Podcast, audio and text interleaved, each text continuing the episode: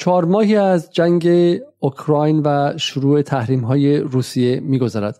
بسیاری منتظر بودند روسیه در اثر این تحریم ها از نظر اقتصادی از پای درآید و نابود شود. اما برخلاف تصورها این اتفاق حداقل تا این لحظه نیفتاده و روبل قوی ترین ارز امسال تا این لحظه بوده. اما تحریم روسیه فرصت بزرگی برای ایران نیز به وجود آورده. کشوری با اقتصادی چند برابر اندازه اقتصاد ایران که دیگر نگران تحریم های ثانویه آمریکا نیست و دیگر هیچ گونه لکنت و مانعی برای روابط کامل اقتصادی و تجاری با ایران ندارد. همانطور که درباره ونزوئلا هم بعض به همین شکل است. از این رو در این شرایط کاملا جدید می‌پرسیم فرصت ها و منافع روابط اقتصادی و تجاری با روسیه برای تجار دولت کارخانه ها و مهمتر از همه برای 85 میلیون مردم ایران چیست؟ سلام. به برنامه جدال امشب جمعه سوم تیر ماه خوش آمدید. مهمان امشب من احمد صالحی کارشناس اقتصادی و پژوهشگر مالی است که پیشتر هم در برنامه دلارزدایی مهمان جدال بوده. احمد صالحی هفته گذشته در اکونومیک فروم یا نمایشگاه اقتصادی سن پیترزبورگ بود و برای همین اخبار دست اولی داره و با بسیاری از مقامات اقتصادی و تجاری روسیه دیدار مستقیم هم داشته. سلام آیه صالحی شبتون بخیر و خوش آمدید به برنامه جدال برای دومین بار. به عنوان نخستین سال بذارین از شما بپرسم. تصویری که شما از سن پیترزبورگ و از کشور روسیه دیدید گمانم به مسکو هم سفر داشتید چه بود؟ آیا کشوری بود که گرد مرگ روی اقتصادش پاشیده باشن و احساس ترس و وحشت از آغاز یکی از سنگین ترین رژیم های تحریمی تاریخ در میان بازرگانان و تجاری که باشون ملاقات کردین دیده می‌شد یا اینکه نه احساس کردین که وضع همچنان ادامه داره و از نظر اقتصادی امیدهایی بینشون بود؟ سلام و عرض ادب آقای خدمت شما و همه بینندگان.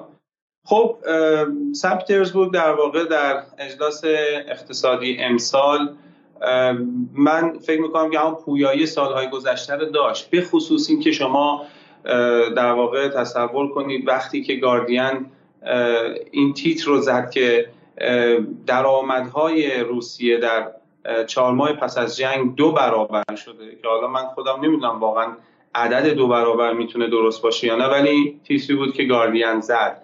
و مردم روسیه از این جهت علا رقم که ممکنش فکر بکنن بالاخره وارد یک دوره جدیدی شدن و به سرعت به دنبال پیدا کردن راه های جدید برای تجارت هستند. به اون اندازه که به این فکر می‌کنن که بازارهای جدید بسازن نگران این که آینده چی براشون خواهد بود نیستن. در واقع شبهای نقره‌ای در سن پترزبورگ مثل سالهای گذشته فکر می‌کنم جریان داره و اون چیزی که ما حالا در بین مردم و تجار دیدیم بیشتر یک شور و هیجانی برای پیدا کردن بازارهای جدید مشتریان جدید و در واقع تجارت جدید بود. شما ببینید به حال 100 میلیارد دلار در واقع وال استریت جورنال تیتر زد که شرکت های غربی از ترک روسیه ضرر دیدن و این 100 میلیارد دلار الان آماده است. حالا من در بخش دوم عرض خواهم کرد که اعلام کردن روزها که این می‌تونه سهمی داشته باشه. کشورهای مثل ایران در این بازار بسیار بزرگ. نه واقعا سن پترزبورگ علیرغم اینکه شما ببینید اجلاس کازان رو ما یک ماه پیش داشتیم. در اونجا اماراتی ها در سطح بسیار بالای شرکت کردن. من توی هتل که بودم چند تا از نماینده های امارات رو دیدم. باشون سر صبحانه گفتگویی داشتیم و اونها می‌گفتن که یه اصطلاح جالبه به کار میبردن. می‌گفتن که عرب ها در واقع از اصطلاح راشینگ تو راشا دارن استفاده می‌کنن. شما می‌دونید امارات سطح تجارت خودش با روسیه رو ظرف یک سال گذشته 85 درصد افزایش داده. و به نظر می‌رسه که به شدت داره بازارهای جدید ساخته میشه و اون چیزی که من دیدم بیشتر این که نگرانی باشه شروع هیجان برای پیدا کردن پارتنرهای جدید توی این بازارهای جدید هست. بسیار عالی. حالا قبل از ادامه دادم من از شما می‌تونم تقاضا کنم که هدفونی بذارید. یه مقدار صداتون شاید با مشکل بیاد و اگر هدفون داشته باشین احتمالا کیفیت بله. صداتون بهتر شه. برای اینکه این بله، برنامه ها رو بله. بعدا به پادکست هم تبدیل می‌کنیم و بلافاصله در تلگرام و در Castbox و پلتفرم های پادکستی هم می‌ذاریم. بسیار خوب. بله. آب خیلی خیلی بهتر شد. بسیار عالی. خب جناب آقای صالحی بگید که شما در مورد فرصت ها و منافع گفتید. بگید مثلا چه چیزهایی؟ ما افق خاصی نداریم. ما وقتی که از به شکلی آلمان فرانسه ایتالیا صحبت می‌کنیم می‌دونیم که ENI هستش که شرکت نفتی می‌تونه بیاد و به شکلی در واحدهای نفتی ایران سرمایه گذاری کنه. آلمان بلافاصله در واحدهای تکنولوژیک نیروگاهی ما فرانسه بلافاصله با پژو و رنو شناخته میشه. ما درکی از همکاری های اقتصادی مشترک با روسیه نداریم. یه دونه بحث اس بوده که سالها اون هم به شکلی خاطره تلخی درش در بین مردم ایران در موردش هست. اصلا به ما چند تا مثال بزنیم ما با روسیه چی کار می‌تونیم بکنیم؟ چه وارداتی بله. و چه صادراتی. یه, یه مقدار به ما ذهنیت بدیم بهمون. حتما. فقط قبلش آیه یه مقدمه رو من می‌خواستم عرض بکنم از دنیایی که داریم در اون زندگی می‌کنیم و بعد ببینیم تو این دنیای جدید با پارادایم هایی که داره چه فرصت در به صورت کلی اوراسیا نهفته است که روسیه هم مهمترین کشور منطقه است. من می‌خوام یه نقل قول مستقیمی رو بدم از یکی از در واقع اندیشکده ها یا فینک تنک های امریکایی. علیرغم اینکه معتقدم رفرنس دادن به اندیشکده های امریکایی و تصمیم گرفتن بر اساس اون برای مقدرات کشورها یک ایده است که دورش گذشته. اما به حال خالی از لطف نیست که یه مقداری نقل قول مستقیم من بدم خدمت شما. از یک در واقع گزارش 170 صفحه‌ای که مربوط میشه به اندیشکده National Intelligence Council یا شورای اطلاعاتی امریکا که یکی از مهمترین اندیشکده های امریکاست و نشریه رو منتشر کرد چند سال پیش تحت عنوان Global Trend 2030 در واقع همین که شما تصویرش رو الان دارید نمایش می‌دید به این معنی که آقا دنیای ما در سال 2030 چه شکلی خواهد و شما می‌دونید که اندیشکده ها با یه نفر یا دو نفر مصاحبه نمی‌کنن. حاصل شاید 500 یا هزار مصاحبه تخصصی با صاحب نظران هست که به یه گزارش پابلیش شده رسمی تبدیل میشه. دو صفحه ابتدای این گزارش در واقع مگاترند های جهانی که ما در آن در سال 2030 زندگی خواهیم کرد رو نشون داده. و من بدون هیچ گونه تحلیلی چند تا نقل قول مستقیم از این مگاترند ها رو یعنی چکیده این گزارش 170 صفحه رو خدمت شما می‌خونم. اولیش, اولیش این هست. Diffusion of power یا محو شدن یا پخش شدن در واقع قدرت. There will not be any hegemonic power and power will shift to networks and coalitions in a multipolar world. ببینید داره میگه که در واقع هیچ قدرت هژمونی در دنیا در سال 2030 نخواهد بود. و قدرت شیفت پیدا می‌کنه که به coalition ها اتحادیه ها و network های منطقه ای که می‌تونیم بگیم اتحادیه تجاری اوراسیا به صورت تمام و کمال یه مثال دقیقا از همین coalition ها و network های منطقه یا مثلا یکی دیگه از megatrend های این گزارش که تو چکیده دو صفحه اولش اومده میگه که تیترش اینه Role of the United States یعنی نقش ایالات متحده. بله. در واقع uh, will the be uh, able to work with new partners to invent uh, international system یا to reinvent the international system یعنی یک علامت سوال این جمله رو با علامت سوال تمام می‌کنه که آیا امریکا موفق خواهد بود برای اختراع مجدد یا شکلی مجدد نظام بین الملل با پارتنرهای جدیدش بتونه کار بکنه. مگاترند بعدی stalled انجین یا موتورهای متوقف شده. میگه که در واقع in the most plausible worst case scenario the risk of interstate conflict increase the US draws inward. امریکا در به درون خودش مشغول میشه. And globalization stalls. و globalization هم متوقف میشه. و تیتر بعدی هم در مورد ضریب جینی هست که یه جمله خیلی شیکی توش داره که میگه the US is no longer the policeman the global policeman. خب شما اگر تصویر بعدی هم نشون بدین تیتری بود که در واقع نشریه اکونومیست در سال 2020 چاپ کرد تحت عنوان خدا حافظ جهانی سازی یا پروژه بزرگ جهانی شدن.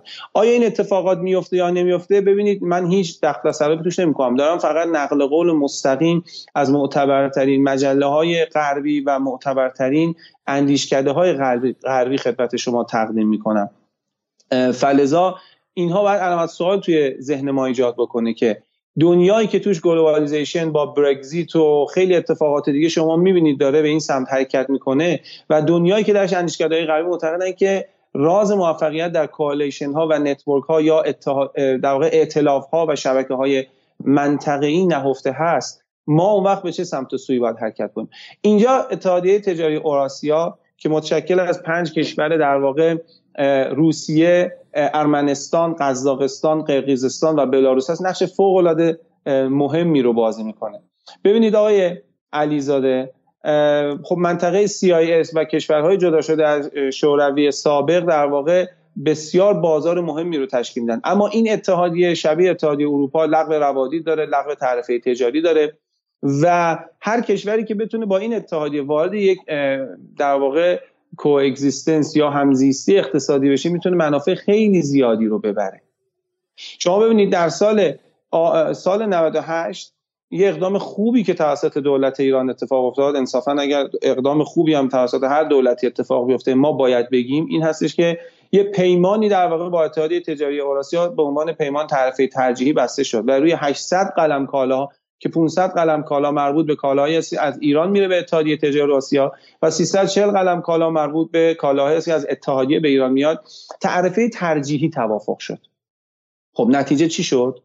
نتیجه این شد که در سال 99 و 1400 که صادرات ما به صورت کلی کاهشی بود به خاطر کرونا و صادرات همه کشورهای دنیا هم کاهشی بودن به خاطر کرونا صادرات ما به این منطقه علیزاده 60 درصد رشد به خودش نشوند ببینید 60 درصد توی 18 ماه اینو همه رو باید به فکر بندازه. این به این معنیه که به سرعت بازارهای جدید داره در اون منطقه ساخته میشه. آقای لاوروف من یادم تابستان سال گذشته یک مسابقه اختصاصی رو خبرنگار صدا سیما ایران انجام داد و خبرنگار از او پرسید که آقا ما علیرغم اینکه روابط سیاسیمون در سطح خوبی قرار داره چرا روابط اقتصادی ما در سطح خوبی قرار نده و چرا روسیه بر این کار تلاشی نمی‌کنه؟ ایشون پاسخی داد به نظرم خیلی قانع کننده بود. گفت سی تا کشور برای پیوستن به اتحادیه تجاری اوراسیا و گرفتن این دوپینگ در واقع تخفیف در تعرفه های صادرات کالا در واقع سی تا کشور رقابت می‌کردن که چین و ترکیه یعنی مهمترین رقبای ایران در این منطقه که اتفاقا رقبای همکاران استراتژیک روسیه هم هستن توی این صف بودن یعنی متقاضی بودن که این قرارداد باشون بسته بشه. ولی ما این فرصت رو به ایران دادیم. پس بنابراین سهم خودمون رو برای افزایش ایران تعلل کرد. آیا اینکه نه ایران ایران من فکر نمی کنم تعلل کرده باشه. به هر حال ببینید ما یه مقداری توی کار کردن با همسایه هامون توی کار کردن با کسایی که بالاخره موی بلون ندارن چشم آبی ندارن یه ذره هزیتیشن داریم. البته من تردید داریم. مگه میشه چند از مخاطبا بله، تردید داریم. انظار دادن که از کلمات فارسی در حد امکان استفاده کنیم. بله. حتما حتما. یه مقداری تردید دارن. اما تجار ما در واقع هجوم بردن به سمت این منطقه و تجاری که حتی ممکنه که مثلا نگاهشون نسبت به مناسبات جهانی ها الزم مثل من و شما هم نباشه. یعنی تفریحاتشون رو برای تعطیلات و اینها برن به مغرب زمین.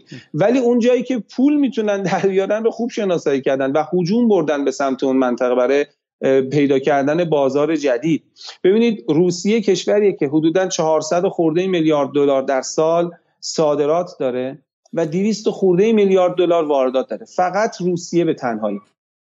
و تقریبا تمام کالاهای مصرفی خودش رو هم وارد می‌کنه. یا بخش زیادیش رو. یعنی صادرات روسیه عمدتا انرژی هست کامادیتی هست مثل در واقع کالاهای پایه مثل مثلا فولاد و چه می‌دونم انرژی و چیزای این شکلی و اسلحه. خب حالا که غربی ها اومدن خروج کردن و این بازار مهیا شده برای ایرانی ها بهترین فرصت برای اینکه بازار و البته من به شما بگم ممکنه که ما سیاستمدارانمون گاهن یا نخبگانمون تعلق هم ولی تجارمون شکر خدا این بازار این پیام رو دریافت کردن. مشکلی که الان وجود داره در واقع برای توسعه روابط اقتصادی با اروسیا لوجستیکه. یعنی لوجستیک که میگیم معنی یعنی زیر های حمل و نقل. یعنی اگه ما بخوایم شما می‌دونید سطح روابط اقتصادی ایران و روسیه در طول دو سال گذشته یک سال و نیم گذشته دو برابر شد. ما الان حدود سه و نیم میلیارد دلار تجارت داریم با روسیه که قبلا نصف این عدد و کمتر از نصف بود. و ارزم به خدمت شما که منتها مشکل اینجاست که اصلا ما راه مناسب برای اینکه این کالاها بتونن از ایران به روسیه برن و کالاهای روسی حتی به ایران بیان نداریم. ببینید این تعلل یه تعلل یه سال و دو ساله نیست. این تعلل من یه مثال فقط به شما بزنم. یک چیزی که تقریبا در تمام جلسات ما در سن پترزبورگ در, در سن پیتر در واقع به ما گفته می‌شد گاهاً با عصبانیت هم گفته می‌شد کریدور شمال جنوب. ببینید کریدور شمال جنوب یک راهیه که بمبئی و هندوستان رو وصل می‌کنه به فنلاند و شهر سنپیتر یعنی دو هزار خورده کیلومتر یا بیشتر مسیری هستش که حالا برای اینکه هند خب شما هند یکی از همپیمانان راهبردی روسیه است. نیمی بیش از نیمی از تسلیحات هندی روسی هستن. یعنی رو... هند هیچ وقت روابط خودش با روسیه رو به هم نخواهد زد. تو همین اتفاقات جدید جهانی هم دیدید که هند رأی ممتنع می‌داد حمایت می‌کرد. حتی خرید نفت خودش از روسیه رو افزایش داد خرید کالا رو افزایش داد و ارزم به خدمت شما که پیمان پولی رو دارن مذاکره می‌کنن برای حذف دلار در روابط بین خودشون. خب حالا جالب شما بدونید شنوندگان و بینندگان شما هم بدونن که از این 2000 خورده کیلومتر کریدور شمال جنوب که الان 20 ساله داره گفته میشه که باید تکمیل بشه 160 کیلومتر از این مسیر در داخل خاک ایران منقطع هست. یعنی یعنی این یک پیوستگی این راه از رشت تا آستارا ما راهن نداریم. 160 کیلومتر. که اگه این راهن ساخته میشه که من فکر می‌کنم از از نون شب واجبتر ساختن این قطعه از راه آهن. در اون صورت ما سالی 5 میلیارد دلار بر اساس محاسبه ای که انجام گرفته سالی 5 میلیارد دلار من این محاسبه رو خودم انجام ندادم. کارشناسایی که در در واقع سفارت ایران قرار دارن در مسکو و کارشناسان دیگه که در کشور وجود محاسبه کردن. فقط انتفاع ما از ترانزیت کالا خواهد بود. تمام کالاهای هندی که می‌خوان برن روسیه میان از این مسیر عبور می‌کنن و تمام کالاهایی که روسیه از دنیا می‌خواد بخره چون شرقش بسته شده میاد بندر عباس و از بندر عباس با راهن منتقل میشه میره به روسیه. روسیه واردات بسیار زیادی داره. لزوما لازم نیست ما همه رو خودمون براش تامین کنیم. ببینید آقای علیزاده راه بزرگترین سازه هستش که بزرگترین پروژه هستش که بشر در طول تمدن و در طول تاریخ خودش ساخته. صدای من رو داره دای علیزاده بله بله بله صدای شما هستش بله. من می‌خوام مخاطبان این تکه هایی از فیلم هایی که شما از نمایشگاه اقتصادی سن پیترزبورگ گرفتید رو ببینن برای همین در طی حرفتون بله.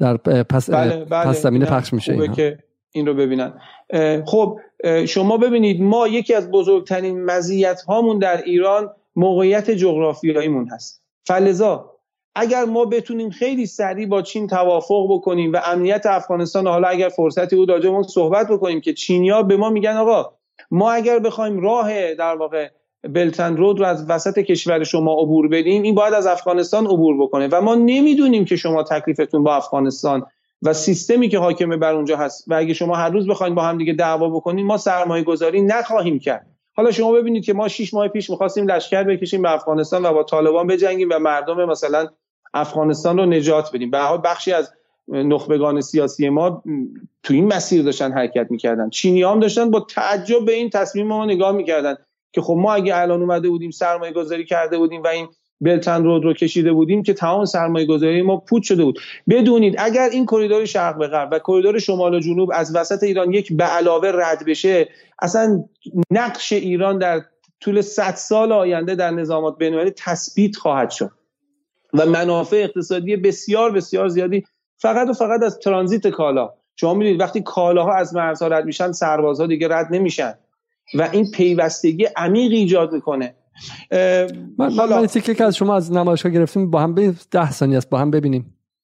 برای روزها فوق العاده کریدور شمال جنوب که برای روزها فوق العاده اهمیت داره و توی تقریبا همه جلسات با شدت این موضوع رو روش تاکید کنم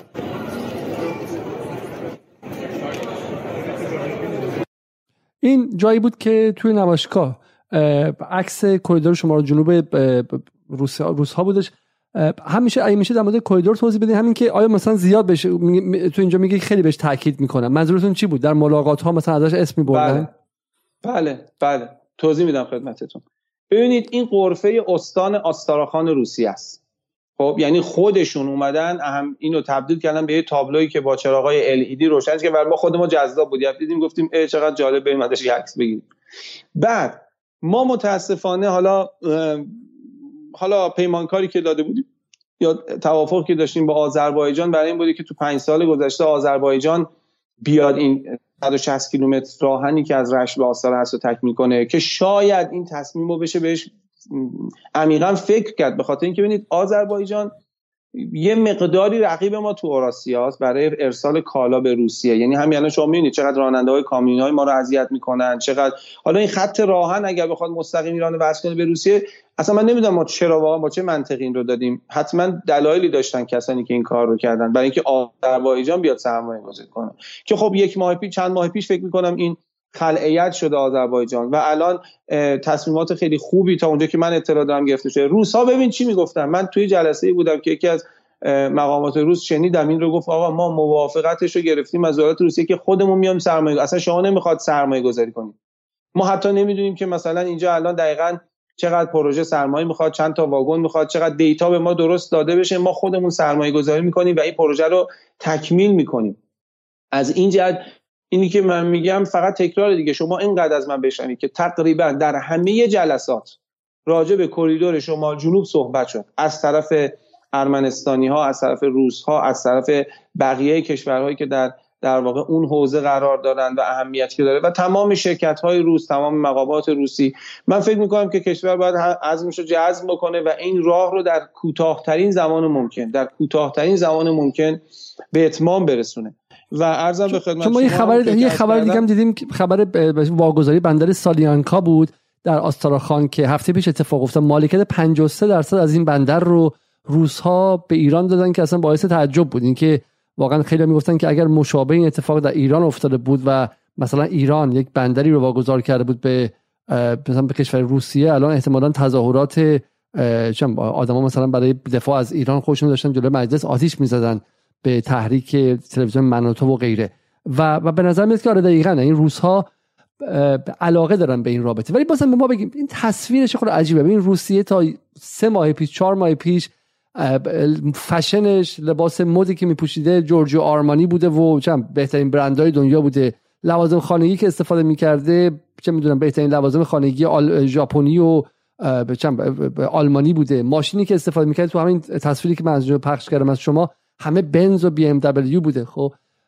مگه میشه؟ مثلا یه دفعه الان چون دفعه زیر تحریم مردمش حتی این حکومتش هم بخواد با ایران کار کنه بخواد تحریم آیا مردمش قبول می‌کنن که جنس ببخشید ولی به قول اونها بنجل ایرانی استفاده کنن؟ چهار تا زیبا کلام روسی احتمالا مانع خواهند شد. میگن آقا ما غرب رو ول کردیم و ارتباط با بهترین شرکت های جهان رو ول کردیم حداقل پولدارشون حداقل طبقه متوسطشون.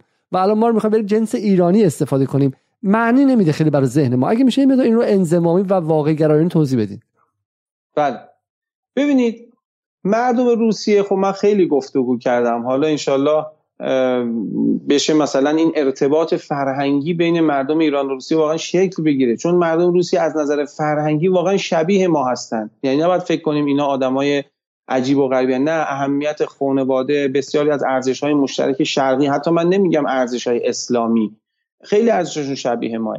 مردم روسیه شما به نظرسنجی مراجعه بکنید. اینها براشون مثلا تصور اینه که وقتی وارد جنگ می‌کنه رئیس جمهور کشوری محبوبیتش باید کاهش پیدا کنه. یعنی وقتی رئیس رؤسای جمهور آمریکا وارد جنگ میشن همه محبوبیتشون کاهش پیدا می‌کنه.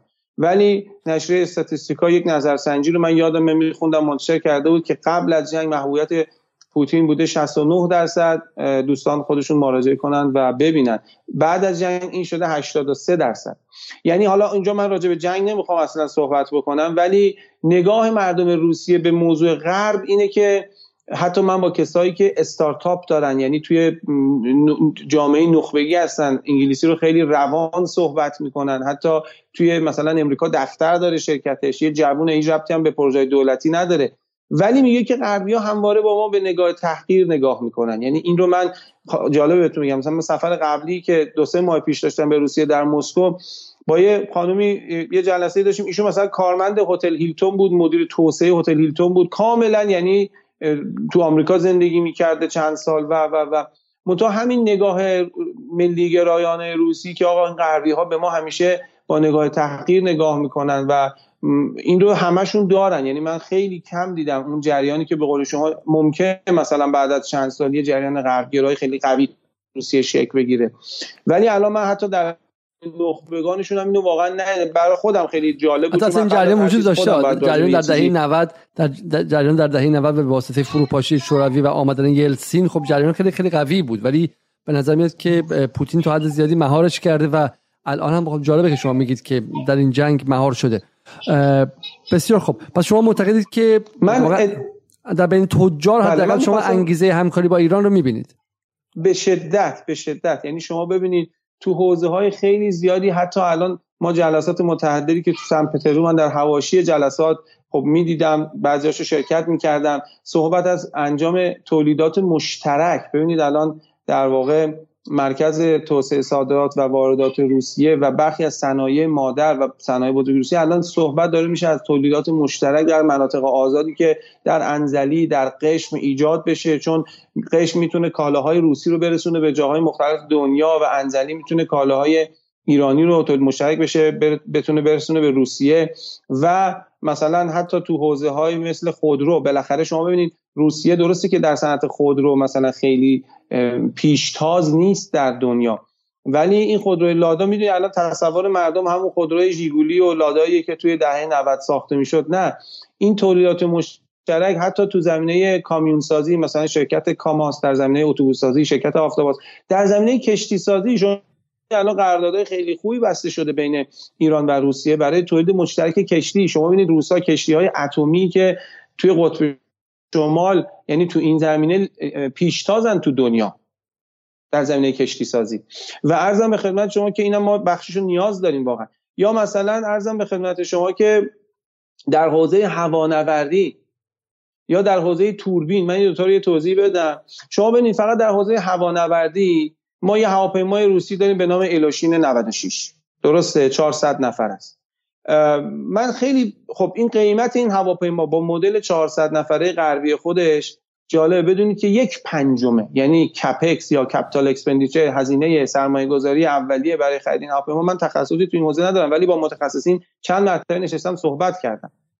خب میگن که متخصصین میگن آقا هواپیماهای روسی مینتننس یعنی تعمیر نگهداری و بهره برداری ازشون دچار مشکله. هم هزینه های بهره برداریش مصرف سوختش بالاست و هم یه کمی سخت دیگه. با ایرواز همه آشنا هستن سالهاست کار کردن. این بالاخره یه محصول جدیده. اما خب ما در هر تحلیل اقتصادی اول من از این سوال پرسیدم. گفتم درسته که هواپیماهای غربی نگهداری و تعمیرشون راحت تره ولی می‌تونید سوال من جواب بدید که ما چرا الان حدود 250 تا هواپیمای غربی زمینگیر داریم؟ مگه اینا تعمیر و نگهداریشون راحت تر نیست؟ ما باید به شرایط خودمون نگاه کنیم. به ما نمیدن قطعه. تعمیر و نگهداری نمی‌کنند برای ما. اگر تعمیر نگهداری راحت تره پس ما باید بریم سراغ هواپیمای غربی. پس چرا 250 تا هواپیما زمینگیر هستن؟ من باز حکم کلی صادر نمی‌کنم ولی وقتی هزینه اولیش 50 میلیون دلاره بوینگ 747 250 میلیون دلاره. هر چقدر مصرف سوختش بالا باشه هر چقدر هزینه تامین نگهداریش بالا باشه این هواپیمایی که می‌دونید هواپیمای الوشی 90 چون ممکنه بعضیا فکر کنن آقا امنیت و ایمنی نداره. این هواپیما تا حالا یک دونه هم سقوط نکرد.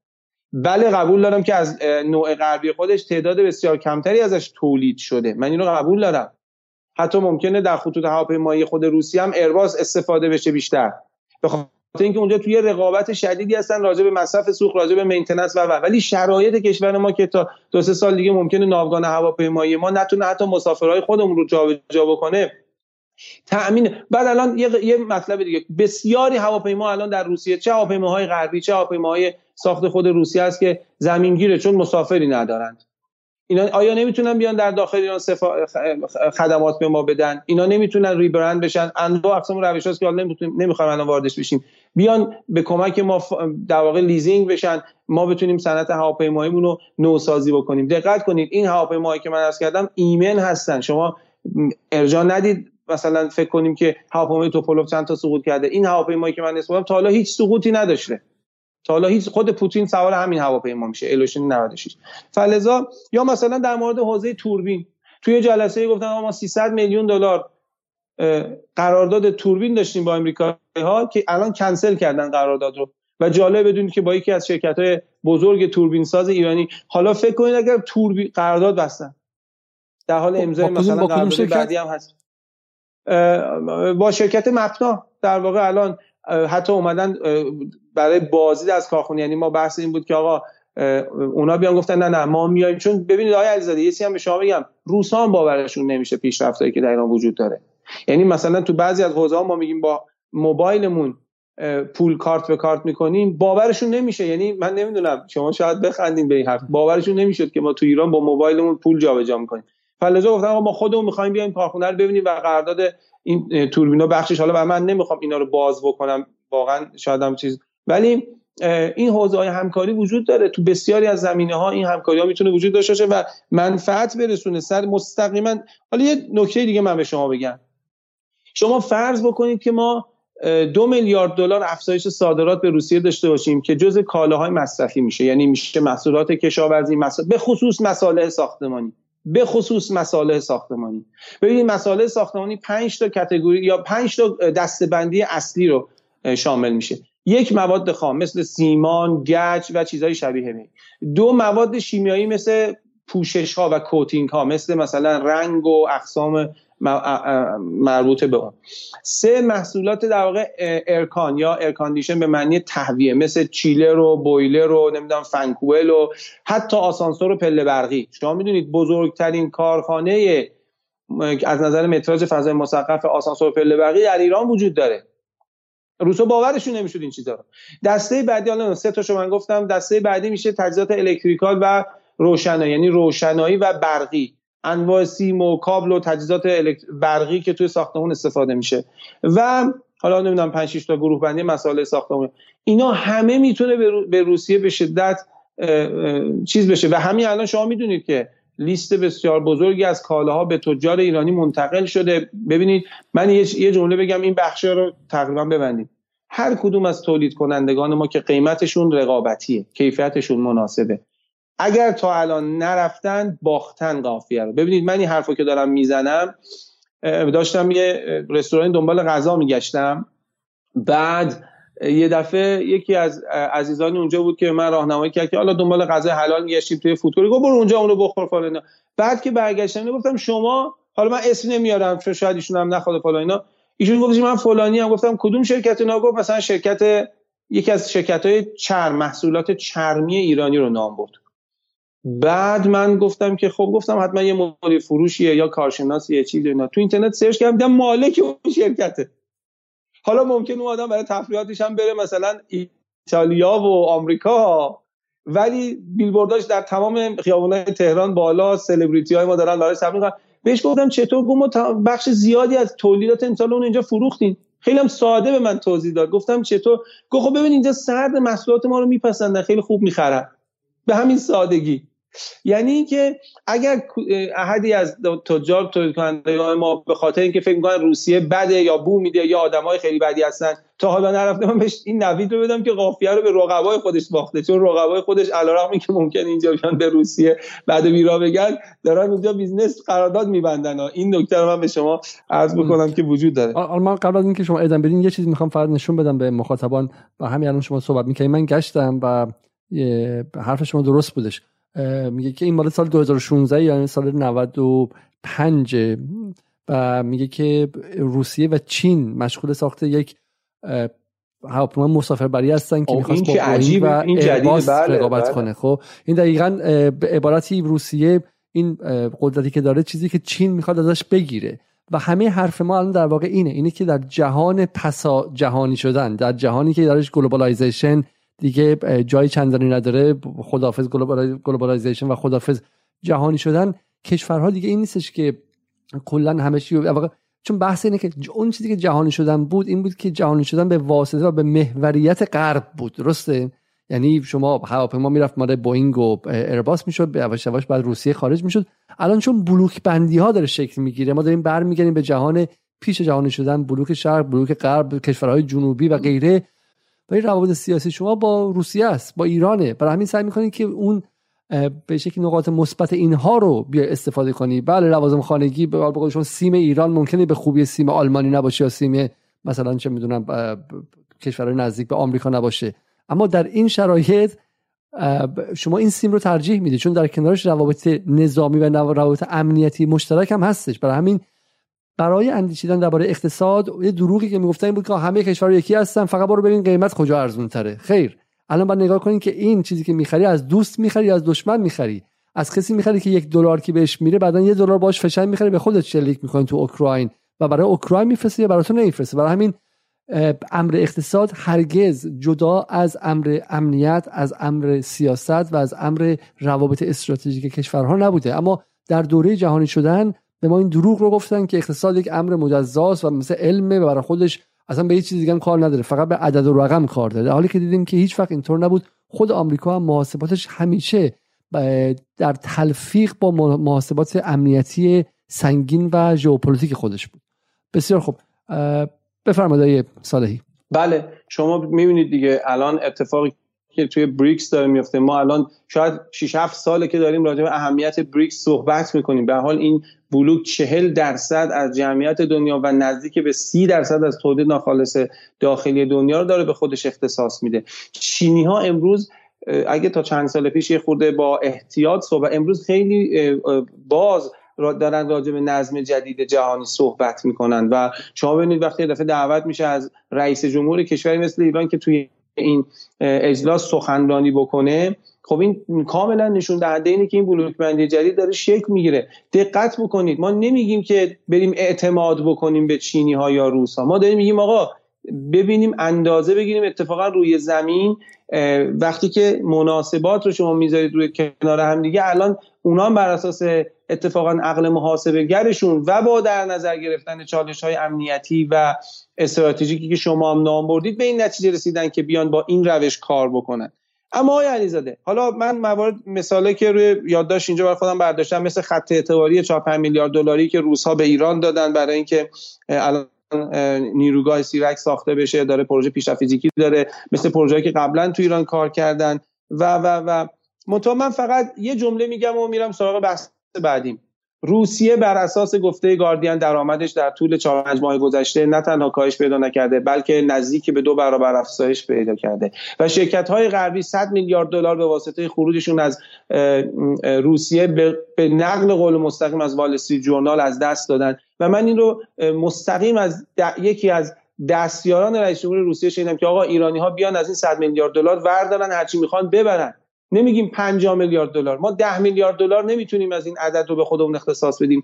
حتما می‌تونیم. حتما می‌تونیم. حتی من می‌دونم در حوزه لوازم خانگی الان مذاکراتی در حال انجام هستش که کالاهایی از ایران صادر بشه. و وقتی شما بازارهای صادراتی های ببینید جهانی شدن وقتی با اون کتاب فری تو چوز میلتون فریدمن شکل گرفت نابود کرد صنایع تو کشور دیگر. چون شما فقط باید تو تیراژ خیلی خیلی بالا تولید می‌کنی تا به صرفه باشه. الان با این تخ... یعنی وقتی یک دوپینگ تعرفه ترجیحی شما داری براتون میصرفه که حتی با کیفیت پایینتر بتونید اونجا بازار بسازین. و وقتی صادراتتون شکل می‌گیره اتفاقا کیفیتتون هم رشد خواهد کرد.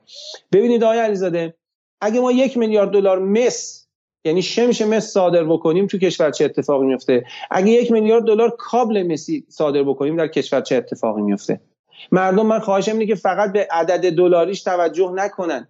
نوع صادرات خیلی مهمه. ما یه چیزی داریم به نام ولیو چین یعنی زنجیره تأمین. نفت خام این پایین پایین در زنجیره تأمین قرار داره. بعد یه ذره میای بالاتر مثلا شمش فولاد و شمش مس و نمی‌دونم محصولات پتروشیمی و غیره. بعد همینجوری میاد بالاتر میشه کابل مسی نمی‌دونم مسواکی که از محصولات پتروشیمی ساخته میشه همینجوری میره بالاتر. وقتی شما در زنجیره ارزش میای بالا محصولات صادراتی در طبقات بالاتری از زنجیره ارزش قرار می‌گیرن شغل ایجاد میشه تو کشور شما. خب صنایع مثل ایران که هست اگه مثل فروشش زیاد بشه درآمد ما زیاد میشه ولی یه دونه شغل ایجاد نمیشه. صادرات نفت ما اگر اضافه بشه یه دونه شغل ایجاد نمیشه. همون کارمنده و پرسنل خدوم صنعت نفت ایران همونجا دارن اون رو صادر می‌کنن. ولی اگه یه میلیارد دلار لوازم خانگی یا مسائل ساختمانی یا محصولات کشاورزی یا چیزایی شبیه به این به اوراسیا صادرات توش انجام بشه آقای علیزاده همیهنان شغل ایجاد می‌کنه تو کشور. باعث توسعه میشه. ببینید ما در حالا اگه خیلی بخوایم یه تصویر کلی و از بالا نگاه بکنیم در توافق با غرب ما تهش میشیم فروشنده نفت خام. من نمیگم این حالا بده و نه اونم پول دیگه. پول بالاخره پول خوبه همه پول دوست دارن.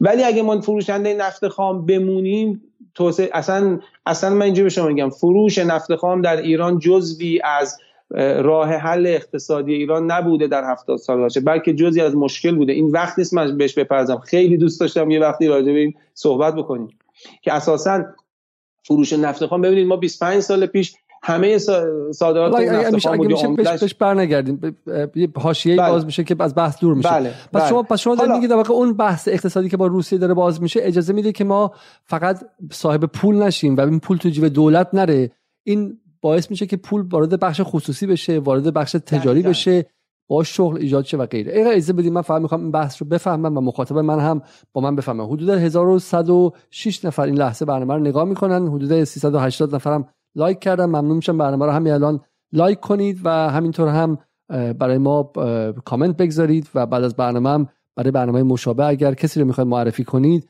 به ما بگید ما در جدال معتقدیم که در حال حاضر برای استقلال ایران همونقدر که ما به تحلیلگران به افراد نظامی به افراد تکنولوژیک که بتونن بسازن و مهندسی معکوس کنن نیاز داریم به تجار ملی.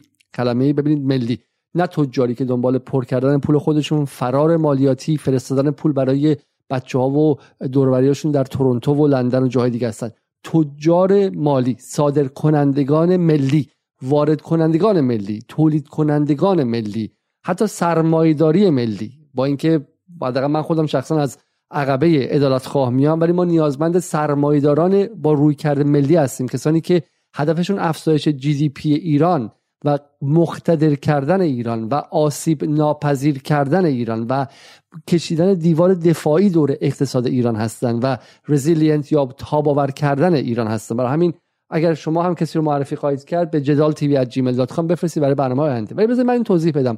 ما یه سالی برای اینکه این احساس نشه که ما داریم رپورتاج آگهی برای روسیه میدیم و برای ما بین روسیه و هیچ کشور دیگه فرق نیست. روسیه آمریکا چین تمام اینها نه نه اینکه فرق باشه. ما معتقدیم که جهان بر اساس قوانین و فیزیک قدرت اداره میشه. هر کشوری قوی تر باشه و کشور ضعیفتر زور میگه. این جزو قوانین اولیه مثل اصل اول نیوتن در فیزیک. این فرق نمی‌کنه. چه چین باشه چه آمریکا چه روسیه. ولی ما معتقدیم که در وضعیت فعلی جهانی که نظم جهانی داره عوض میشه و بلوک های جدید دارن شکل می‌گیرن و این چرخش داره انجام میشه چین و روسیه به ایران نیاز جدی و مبرم دارن در این نظم جدید و حاضرن با ایران روابط عادلانه تری ایجاد کنند با ایران به شکلی در اقتصاد و تجارت روابطشون به نسبت عادلانه تر باشه. حالا در مورد روسیه که اتفاق خیلی خاصیه. روسیه و ایران هر دوشون چون به شکلی گرفتار تحریم شدن مثل دو, دو, تا آدمی هن که شما ای کرونا داشته باشی منم کرونا داشته باشم هفته پیش از ملاقات با همدیگه ما ترسی نداریم. در حالی که اگه شما کرونا گرفته باشی من تا کرونا نگرفته باشم من دور شما نمیام خونتون نمیام اگه اتفاقی براتون بیفته بهتون سر نمی‌ذارم و غیره. بحث تحریم های ثانویه اینه اینه که اگر کشوری با ایران امروز کار کنه شما بگو اصلا ایتالیا کشور خیلی خوبیه میگه من شما رو از عهد قدیمم خیلی دوست داشتم بهتون خیلی علاقه دارم می‌خوام با شما کار کنم. به ایران هزار دلار که بفرسته آمریکا میاد میگه ایتالیا من تو رو جریمه می‌کنم چون تو مشمول تحریم های ثانویه من شدی. من گفتم هر کسی که با ایران کار کنه من دیگه باش کار نمی‌کنم. مثل تحریم ثانویه در قضیه توریسم گفتیم که در قانون 458 آمریکا میگه تو می‌تونی بری ایران آقای ایتالیایی آقای بلژیکی و ما پات به ایران بخوره من دیگه رات نمیدم. بعد بیا از من ویزا بگیری من پدرتو در میارم. اما روسیه میگه نه من دیگه تحریم شدم حد اکثری من با ایران کار می‌کنم. ونزوئلا میگه من تحریم حد اکثری شدم. دیگه چیزی ندارم واسه از دست دادن.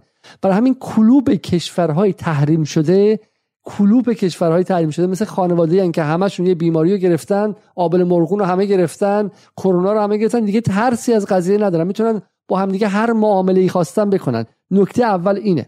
برای همینه که الان روسیه اینقدر به ایران خوش رو باز کرده. نکته دوم این که اینها نیازمند این هستن که با هم کار کنن. روسیه هر یه میلیونی که با انگلیس کار کنه این یه میلیون بر ضرر خودشه. برای اینکه با به ازش کم شده و به بلوک مقابل اضافه شده. برای همین ترجیح میده این پول تو این بلوک خودش باقی بمونه. نکته سوم اما نکته مهمیه. ببینید در این شرایط ما در یک سال گذشته حداقل در شش ماه گذشته چه سطحی از جنگ رسانه‌ای و شناختی هدفمند داشتیم. من هیچی به شما نگفتم. من به شما دو تا چارتای علوم سیاسی رو گفتم. جهان عوض شده جنگ اوکراین اتفاق افتاده روسیه مجبوره که با ایران و ونزوئلا و نیکاراگوئه کشور تحریمی کار کنه با چین کار کنه و غیره. اینا دو دو تا چارت هست اما ببین چه اتفاقی افتاد. رئیسی رفت به روسیه گفتن که میز درازه. عبداللهیان گوشی تلفن رو برداشت گفتن که طرف کم لبخند زده. گفتن که هفته پیش خانم سارا معصومی از خبرنگاران اعتماد گفتن که ایران به بریکس پلاس دعوت نشده. امروز دیروز دیدیم که رئیسی رو دعوت کردن. یعنی در سطح سر در سطح وزرای خارجی دعوت نشد ایران و در سطح سران دعوتش کردن. همین امروز سفیر چین در ایران توییت زد که ما ایران رو به عنوان بالاترین مقام می‌خوایم در در بریکس به عنوان مهمان دعوت کنیم و غیره. یعنی چیزی که عیان است هر بچه ای که یه مقدار ذهنش با علوم سیاسی آشنا باشه می‌تونه ببینه رو با بمباران دائم در مورد اینکه طرف لبخند زد. لبخند نزد لباسش کوتاه بود نبود. می‌خوان کاری کنن که با این بمباران کامل جلوش رو نگیرن. چرا؟ حالا بریم اینجا به حرف آقای صالحی. چون روسیه میگه همین الان من حاضرم میگه که من این کریدور شمال و جنوب رو اگه بکشم اینجا سالی 6 میلیارد دلار کریدور شمال جنوب که عذر می‌خوام از شما. میگه سالی 6 میلیارد دلار درآمد ایران از همین یک کریدوره. 6 میلیارد دلار یعنی بودن یک هفتم مثلا چند یک یک هشتم درآمد سالانه نفت ایران. خب؟ و روسیه میگه من حاضرم برای شما این رو کمک کنم. روسیه اومده از مپنا از شرکت مپنا توربین های عظیم بخره. یعنی نه فقط ما رو مثل غربیا که آدم حساب نکردن و گفتن فقط به درد نفت فروشی می‌خورین به درد این می‌خورین که ما بیایم ازتون نفت خامو بگیریم بکنیم شما حتی تصفیهش هم به شما نیومده. جهان سومی های مسلمون قهوه‌ای رنگ مو سیاه که خودتون هم موی جنب هم دیگر دوست ندارید خب. ولی روسیه میگه نه من شما تکنولوژی می‌خرم من برام فرق نداره من اون ذهنیت استعماری رو ندارم که تکنولوژی ایران عقب افتاده است اون یکی خوبه. در حالی که روسیه کم کشوری نیست اولین کشوری که انسان به فضا فرستاد. اولین کشوری است که در بسیاری از این تکنولوژی های جدید پیشتاز از آمریکا بود. خب یعنی خودش همین همین در بسیاری از تکنولوژی های نظامی که اغلبشون کاتین ایج هستن از چین جلوتره. چین وابسته به روسیه. بسیاری کشورها وابسته به روسیه هستن. اما روسیه اون حساب هند هند وابسته به روسیه حساب کتاب های استعماری رو نداره که من از ایران فقط مواد خام خرید می‌کنم و غیره. و این دروازه که داره باز میشه خب مسلمه. باعث میشه که نیاز ایران به آمریکا کمتر شه. نیاز ایران به برجام کمتر شه. اگه الان روابط تجاری ایران و روسیه بالاتر بره خب علی باقری کنی که توی مذاکرات نشسته پاشو رو پاش میندازه و میگه نه سپاه هم باید از تحریم بیاد بیرون. نه.